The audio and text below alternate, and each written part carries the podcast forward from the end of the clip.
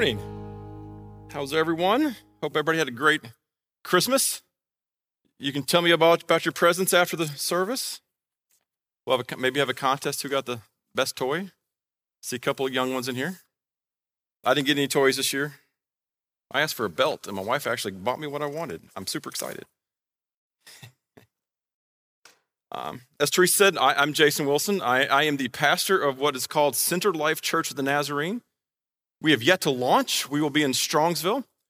We currently have a Parma address because that's where we currently live, so that's kind of fun. The address has already changed once, and probably, according to people in the books I've read, it'll change two or three more times over the course of the church's life.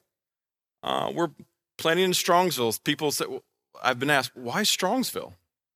I don't know. My fun response is, well, Wendell just asked me, and I said, let's go. I've never planted a church. I have no idea what that entails.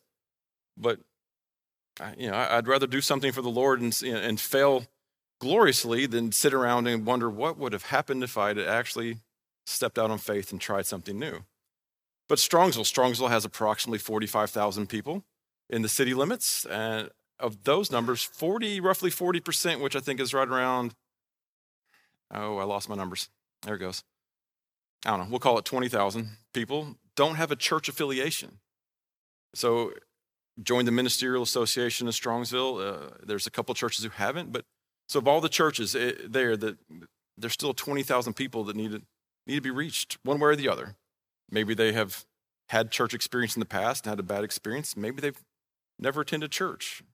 So the harvest is ripe in Strongsville and all of Cuyahoga County as we continue to move and push back into the city limits of, of Cleveland. Uh, this morning, real quick before we get started, ask if you could just pray for us and with us as, as we begin our start. Um, I wrote some stuff down because I, I, find that if I don't write it down, I will ramble for hours, and you don't want that. That's a joke. It's okay to laugh. It's fun. Um, pray for launch team members. We, we, we, have a small launch team of five right now. Uh, as we continue to grow, I would my hope is that launch team gets up, gets up to about 20, 25 people between now and October, because uh, you know many hands make light work. Um, worship leader. If you know somebody in the area that has needs a volunteer basis, because this is a bivocational plant, so we will all be working outside of the church while we plant a church. If somebody, you know, hey, I know somebody in Strongsville that, you know, contact me later. And also, as we look for a ministry center in the midst of COVID, uh, I, I'm kind of weird. I'll let you know that now. This is the church. I call it a ministry center but we are the church inside the ministry center. So that's when I mean ministry center, it's also synonymous with church. So pray for those things. Pray, pray for my wife because this is going to be a crazy time, and I'm a crazy guy, so she'll need extra strength. So that's the. I speak in tongues sometimes. It's inaudible, so it doesn't count. Yeah, she'll need strength as we go on because I'm a little bit on the crazy side. So this morning we're going to be in Luke chapter 2. We're going to start in verse 25. But as you're going there and finding it, uh, you know, if you have your electronic device, have your Bible. I, just want to ask you a question real quick this morning, maybe two questions. Have you ever witnessed something of significance? I was there for the birth of my children. I saw it from behind a curtain because we had C sections, and I was not about to look over that because I, I saw that when they held the babies up, that's as much as I wanted to see. I'm just not, I'm squeamish. I'll tell you that right now. I'm sure there's other people may have also witnessed the birth of their children. But how, how about this? Have you ever witnessed something of significance and then had to go give an account of it, you know, maybe to a police officer in court? Those are the fun ones, right? Because the birth of my children, I can remember both of them. I remember exactly the first part of their body I saw was their little rear ends because they grabbed them by the legs, pulled them out, and me being behind the curtain, that's about as much as I could see. I have witnessed car accidents I have stopped. I've waited to give my statement to police. And I've learned over time you keep a notepad in your car because what you see and the time it takes for the police to get there, your mind starts to go, What did I really see? And to give an account. I've been in a deposition before. Those are so much fun. If you've never been in a deposition, let me go ahead and tell you now volunteer next time you have something going on at work. If someone needs to be deposed, just pick me. Just kidding. They're not fun. Um, in real estate, I, I used to work for a real estate company, and we were bank wanted to come in and take our property, and we we had a plan to come out, so I had to be deposed on how we're going to do that. A fun hour and a half conversation with an attorney who just liked to ask some really weird questions in my mind. So, but my attorney prefaced, he said, don't, don't ramble. I'm like, we're in trouble because I'm a rambler. Um, it was fun. I, I figured out, at least the guy that was deposing me would look at his notes, tilt his head back, phrase the question the way he wanted to get, get it out, and I would simply say, I don't understand the question. Could you rephrase that? And he'd look back down his paper and ask me the question as it was written, and I'd answer that one. So fun. Those are the things. But, but the, this morning, I, I, say that to try to, to bring us into the, the scripture, because this morning we're going to talk about Simeon and, and Anna, two witnesses to the Messiah that only make it into Luke's account of the birth story. Um, and Luke is writing, it, it, when Luke writes, he wants us to, it, he's writing such a way that we may know the truth. And that's kind of fun in 2020, going on to 2021, the truth. I, am reading a book called Saving Truth. It's about you know being able to tell the truth about Jesus Christ in the post-truth era. And when I found this book, that was kind of weird to me. The post-truth era. This, it, but we live in a post-truth era. Um, you know, we we, and I say we, the global we, the, the royal we, have, have gone off the deep end some somewhat by saying that because I say I am I'm six foot tall or six foot six and 225 pounds does not necessarily make me that. But if I say that and believe it, then I'm six foot six and 225 pounds. But that's not true. I'm 5'8 and I weigh more than 225 pounds. So we'll leave it at that. So we may know the truth. We're going to read today Luke chapter 2, starting in verse 25 through 38. And I left my reading glasses at home, so bear with me. I got to find the right distance. Oh no. My arms might not be long enough. Now there was a man in Jerusalem whose name was Simeon, and this was a righteous and devout. Uh, oops, and sorry, back up. And this man was righteous and devout, waiting for the consolation of Israel, and the Holy Spirit was upon him. And it had been revealed to him by the Holy Spirit that he would not see death before he had seen the Lord's Christ. He came in the Spirit into the temple. And when the parents brought in the child Jesus to do for him according to the custom of the law, he took him up in his arms and said, Blessed God, and said, Lord, now you are letting your servant depart in peace according to your word. For my eyes have seen your salvation, that you have prepared in the presence of all peoples a light for revelation to the Gentiles and for the glory to your people Israel. And his father and his mother marveled at what was said about him. And Simeon blessed them and said to Mary his mother, Behold, this child is appointed for the fall and the rising of many in Israel, and for a sign that is opposed, and a sword will pierce through your own soul also, so that, so that thoughts from many hearts may be revealed. And there was a prophetess, Anna, the daughter of, and I'm, I was taught in Bible class. You don't know the name of the, you can't pronounce it. Just pronounce it like you, because maybe there's some that know, some that won't. I'm going to call this fin, Phanuel of the tribe of Asher. She was advanced in years, having lived with her husband seven years from when she was a virgin, and then as a widow until she was 84. She did not depart from the temple worshiping with fasting and prayer night and day, and coming up to the coming up at that very hour she began to give thanks to God and to speak of him to all who were waiting for the redemption of Jerusalem.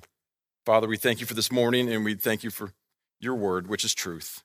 Father, bless this time we have together. In Jesus' name, amen. Amen. So this morning, talk about, won't be too long. And I say that again as I forgot my glasses and my technology sort of failed me this weekend. Looking for my tablet, couldn't find it. I don't have a printer at home. I hand wrote my notes. I might not be able to read them. It's all good. We'll have some fun. Um, first thing I want to think about here is, or give a little backstory. It, the verses before, this was when it was time for Jesus to be taken to the temple to do what was supposed to be done according to the law. So this is 40 days after Jesus' birth. If you want to go backwards, you can look in Leviticus. It's very clear that after a woman gives birth to a son, she's unclean for seven days, then you wait 33 days and take him to the temple. Uh, for a daughter, it's, it's still seven days, and it's 60 some odd days for the girl. So Jesus is 40 days old. I don't know. I, I, get kind of, you know, as you think he was in the, he was in the desert for 40 days. The, the significance of numbers, I'm not really sure how significant that, that may be, but as I was thinking about this week, you know, we hear the birth story, we, the, the, the shepherds come, and all the things that happened in Jesus' life. The majority of things start happening when he's probably about two, when the wise men finally get there. You know, he's, he's not newborn when the wise men get there.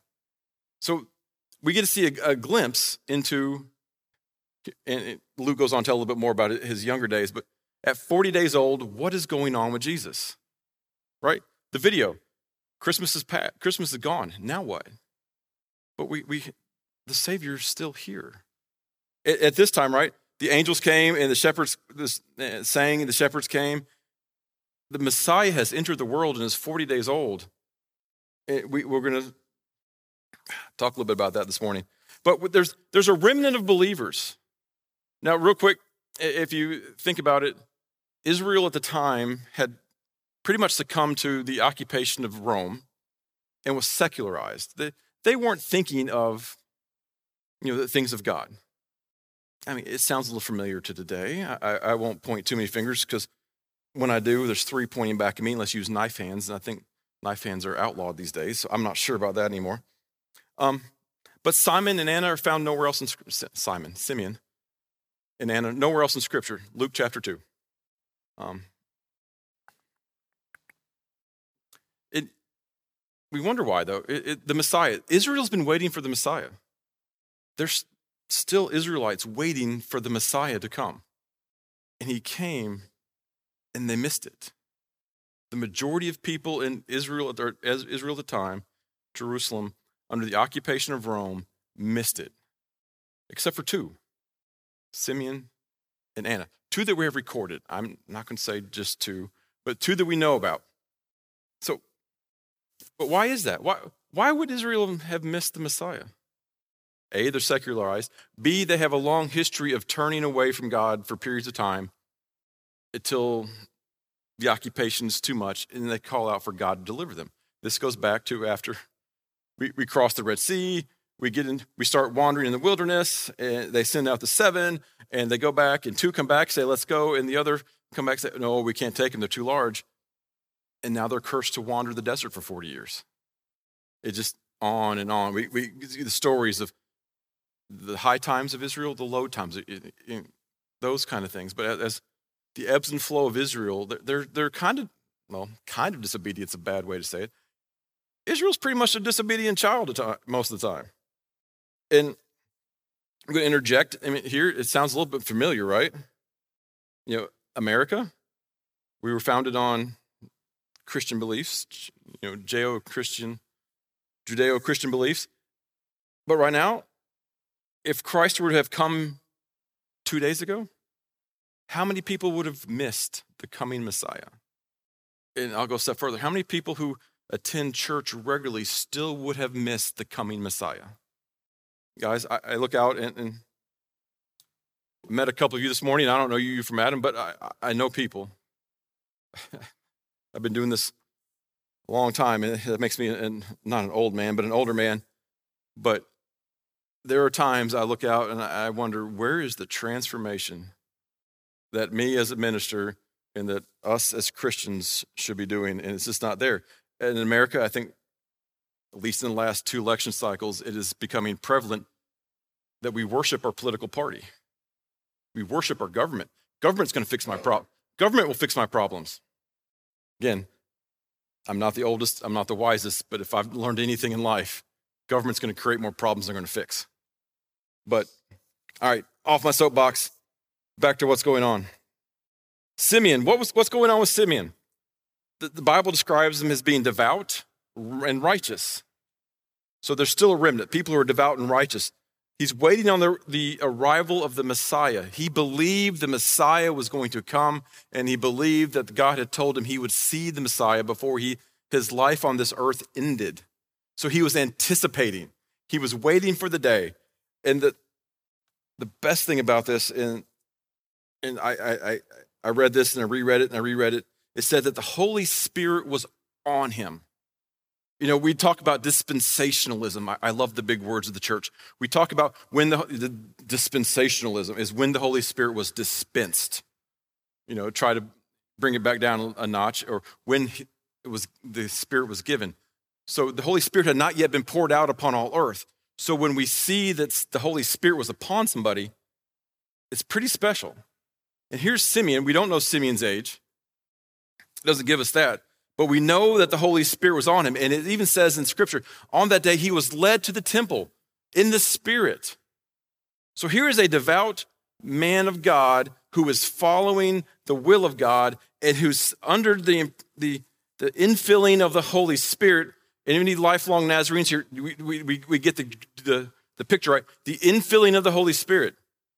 I'm going to do sidebar, right? We, we still preach that, or at least I hope we do that the whole the infilling of the Holy Spirit, this thing called entire sanctification, where we become, you know, infilled, not perfect, but the Spirit permeates. And through this permeation of the Spirit, we can hear and listen to God and be led. And here's Simeon, who is filled with the Holy Spirit. And on the day, 40 days after the birth of Christ, in a manger to Mary and Joseph, to where the angels came and sang, and shepherds came down and bowed low. Simeon is now you need to go to the temple today. And he went. And when he went, there was no pomp and circumstances, right? It's Mary and Joseph. And the baby, they're doing what every other new parents of newborns did in Israel. After 40 days, they come to offer their sacrifice two turtle doves, two pigeons, and they're there. And yet Simeon comes and he took the baby out of their arms. New moms, older moms, when you had a newborn baby at 40 days old, if you, let's put it in today's terms, you went to Walmart and some man comes up to you you've never seen before and takes the baby from you and just lifts him up in his arms, what would you do? Or we even go, dads, dad, you there. What are you going to do? You're going to get a little defensive probably. But yet, here's this man comes in the temple and just takes the baby and starts praising God and starts blessing. And he's now, I can die in peace. I have seen the Messiah. It's been 40 days. Jesus has not turned water into wine. He's not preached a sermon.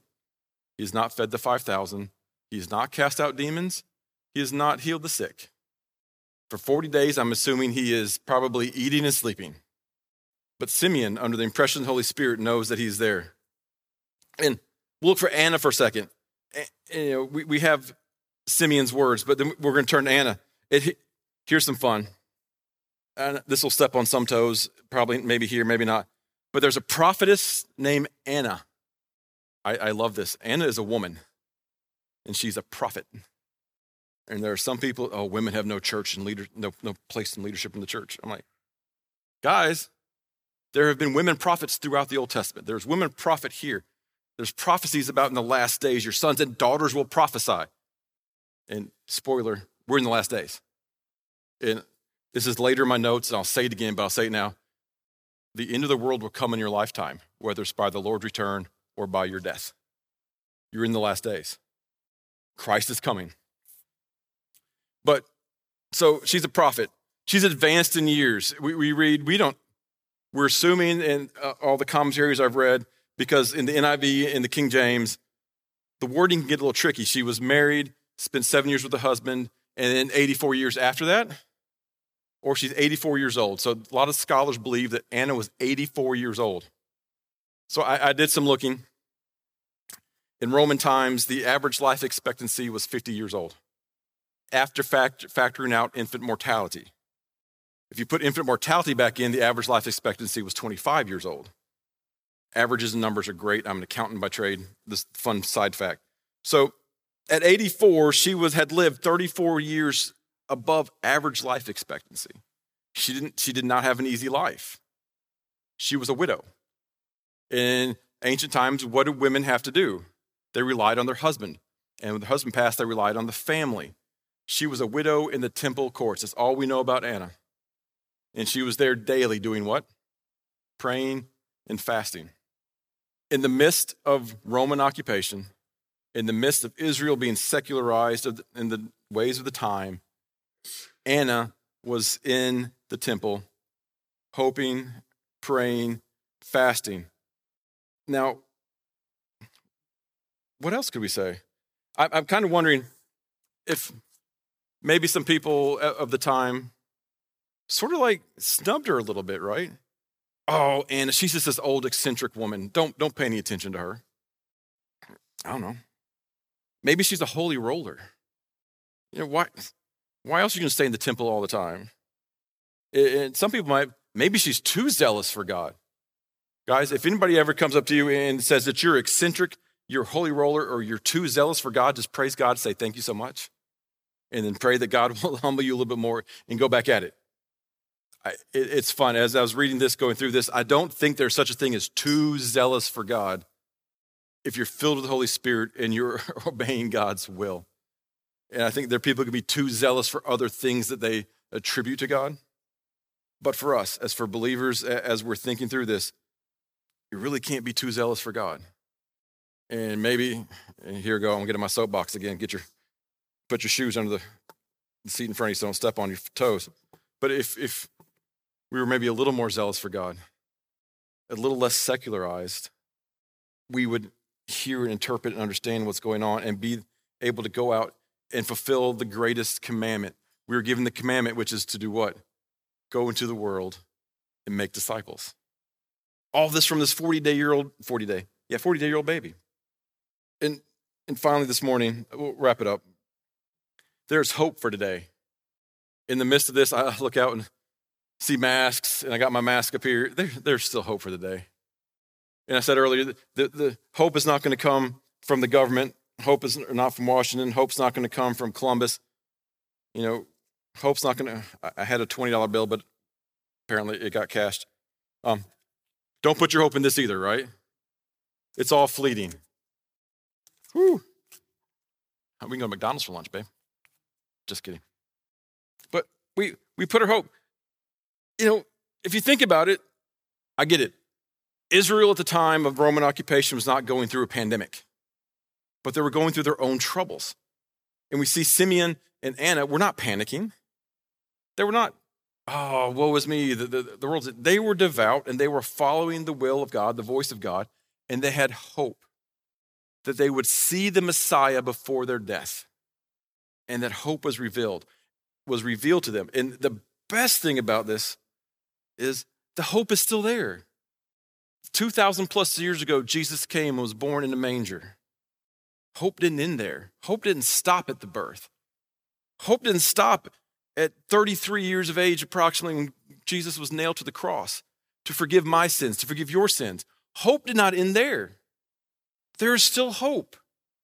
And it's this hope for the Messiah. It's, it's the hope that, that gets us through the day as, as, a believer.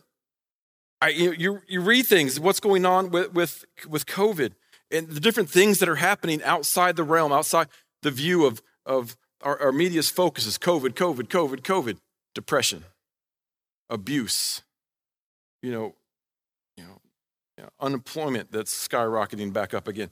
All these different things that are like the, the periphery that we're all, oh, we got to do something. You got to wear your mask, wear your mask, wear your mask. What about your neighbor who hasn't been able to get out of their house for six months? We, we need people, we need each other. And there's hope for us. You know, we shouldn't be alarmed. There's going to be trouble in the, in the last days. I, I've read the book, I've read the last chapter. It gets worse.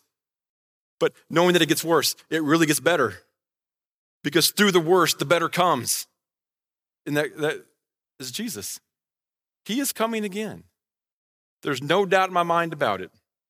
I, I talk to people and I read things, and I, I kind of, at times, I'm like, I hope I am wrong and you're right. That either God is really all loving, and the fact that we're, we're we have this narrow view of it, and I've lived a life that is pleasing, what we call pleasing to God, not self-centered but other-centered, and that when we die, that okay, we're all there, and whew, no one's going to hell.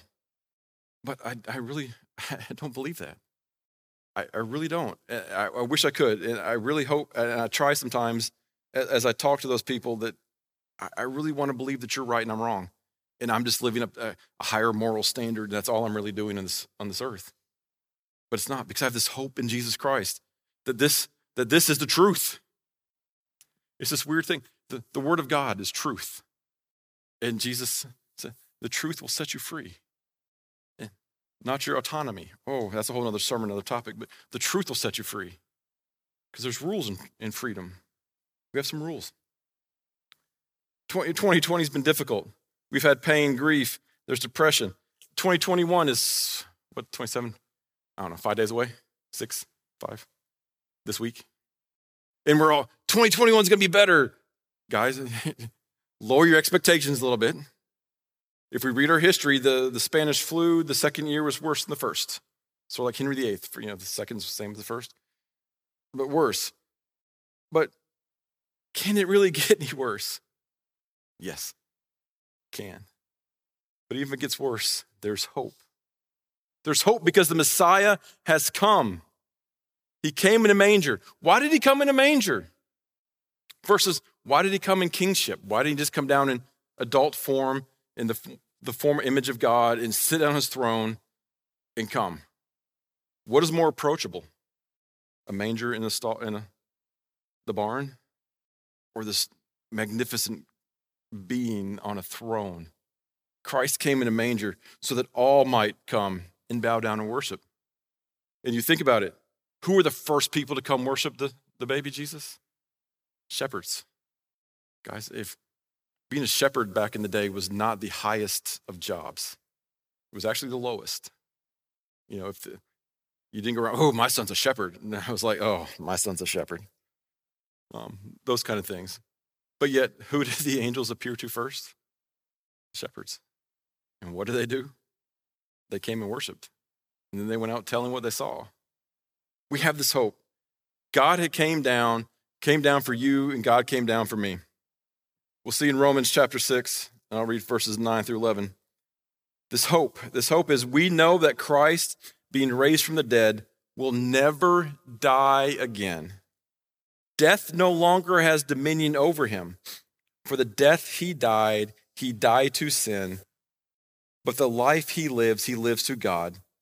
So you must also consider yourselves dead to sin and alive to God through Jesus Christ. This little baby at 40 days old came to do something greater than we, anything that we could ever do. And it gives us hope because death is not the end. It's appointed for man wants to die. The physical. We're all going to die. Return of Christ, we're taking up the rapture. There's people holding out, I want to be taken the rapture. I'm like, I, I want to be obedient to God. This vessel will go, but the spirit that lives within me will go on to bigger and better no matter how it gets there. There's hope. And I, I said before, I, I, this is where I meant to put it the first time. The world will end in your lifetime. But we have hope. We have hope. That's what the, the, the Christ life is all about, is hope. And I think at times, and I, I'm soapboxing again. I should have got a box actually to stand on. Then I could be six foot six. But we go out, we, I think we try to make things a little more difficult than it really needs to be. When, oh, what this, this, this Christ life, it, it's about sharing hope. It's about loving your neighbor. I mean, that's difficult sometimes. Some of the neighbors still haven't taken down their like Biden and Trump's yard signs. It's like, guys, it's over. Let's move on to something else. And it's about unity. Oh man, right? You guys, let me tell you, it, it, it breaks my heart that the church of Jesus Christ, the church that we belong to, is it's fractured. We are split down the middle along party lines, for lack of a better expression. It shouldn't be that way.